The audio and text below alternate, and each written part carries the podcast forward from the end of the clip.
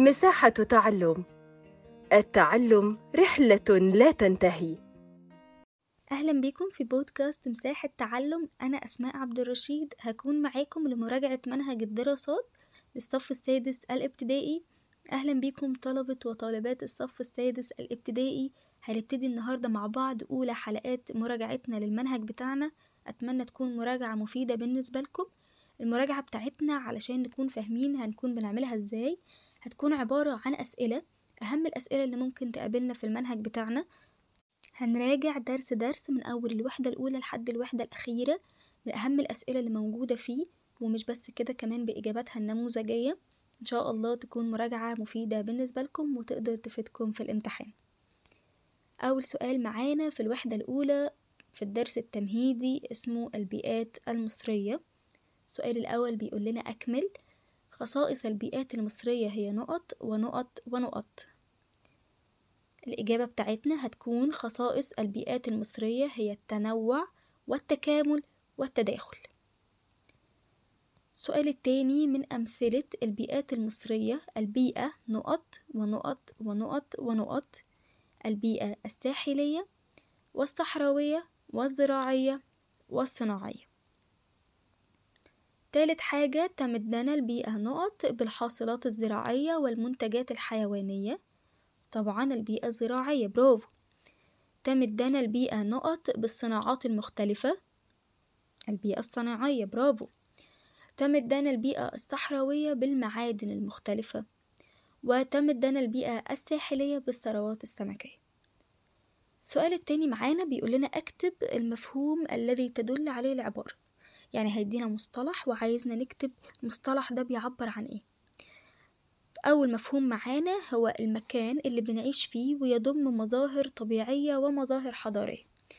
المكان اللي بنعيش فيه وفيه مظاهر طبيعية وحضارية بيسمى بالبيئة تاني حاجة كل بيئة تمد البيئات الأخرى بما تحتاجه. بيسمى بالتكامل كل بيئة بتدي للبيئة الأخرى ما تحتاجه. عدم وجود حدود فاصلة بين البيئات المصرية وده بيسمى بالتداخل. السؤال الجاي معانا بيقول لنا بما تفسر تنوع البيئات المصرية. تنوعت البيئات المصرية بسبب ثلاث حاجات مهمة جدا جدا. أول حاجة اتساع مساحة مصر التي تزيد قليلا عن مليون كيلومتر مربع. وتنوع مظاهر سطح الأرض زي نهر النيل وبحار وجبال وهضاب ومنخفضات وأيضا تنوع الموارد الطبيعية من معادن ومصادر طاقة ونباتات وغير ذلك ما النتائج المترتبة على تنوع البيئات المصرية؟ ترتب على ذلك تنوع الثروات الطبيعية وتنوع الإنتاج الاقتصادي بها طيب ما النتائج المترتبة على تداخل البيئات المصرية؟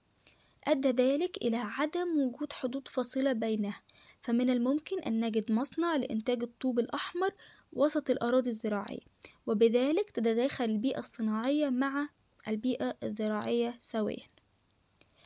السؤال اللي جاي معانا بيقول لنا اختر من ما بين الأقواس واحد من خصائص البيئات المصرية التنوع ولا التباعد ولا الانغلاق؟ طبعا التنوع زي ما قلنا. تزيد مساحة مصر قليلا عن نقط كيلومتر مربع. واحد مليون اتنين مليون تلاتة مليون. واحد مليون. تمدنا البيئة النقط بالمعادن الزراعية أم الصحراوية أم الصناعية؟ البيئة الصحراوية برافو. تعتبر نقط من الموارد الطبيعية السياحة ولا التجارة ولا مصادر الطاقة؟ طبعا مصادر الطاقة.